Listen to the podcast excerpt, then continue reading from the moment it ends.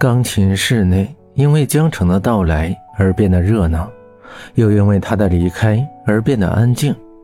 只是那种安静像是冻结了一样，他们之间没有说话。简凡悠闲地靠着钢琴站在那儿，目光却落在江城跑开的位置。江城带着眼泪的神情浮现在简凡的眼里，他不知道为什么会有一种想要解释的冲动。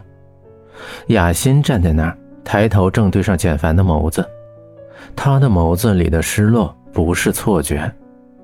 这样的简凡，蒋雅欣第一次见到，不知道为什么，她有些嫉妒那个女生。雅欣紧紧地攥着拳头，粉色的指甲因为用力而泛着白色，失去了光泽。蒋雅欣微笑着说：“刚才那个是女同学吗？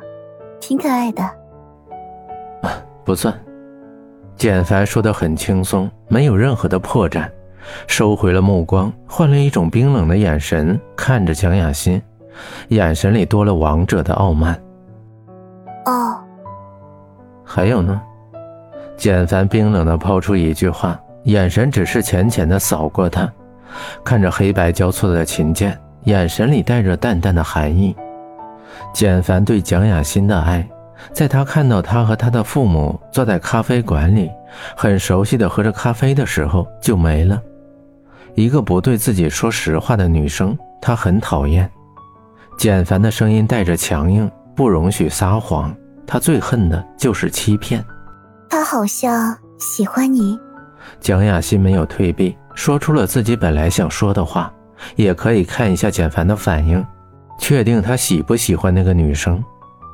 他的话和心中的某一块撞击了一下，停顿了一会儿，简单的回答，懒洋洋的表示不想再谈这个问题，拿起外套朝外面走去。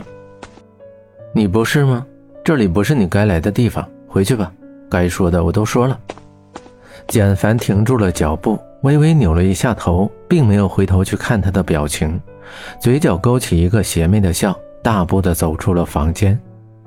简凡的话像一把刀一样插进雅欣的心脏，然后带着优雅的笑容又把刀给拔了出来。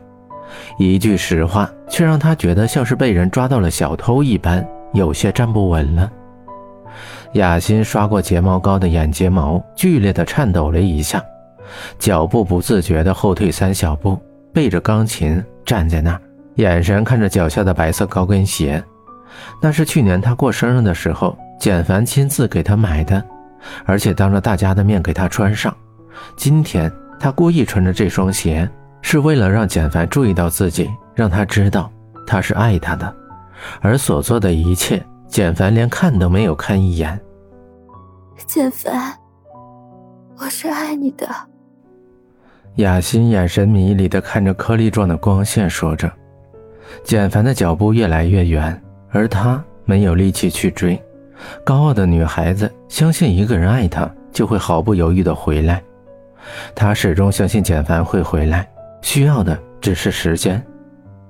蒋雅欣坐在那儿，一首首弹着她和简凡一起弹过的曲子，回忆着两个人在一起的甜蜜画面，手指越来越沉重，开始抽筋。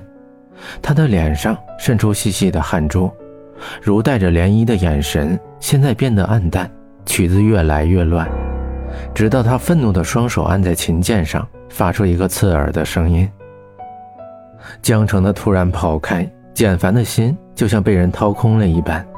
如果之前他还可以站在那里演戏的话，那现在他一刻也待不下去了。江城的那双眼睛一直在他脑海里转着，他的惊愕，他的彷徨。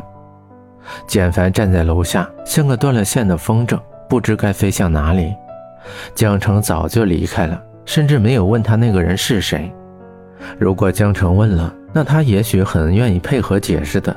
顺便再说一句，你不会是喜欢我吧？你可千万别喜欢我。像你这种原著，在明明要多少有多少，本少爷我是不会看上的。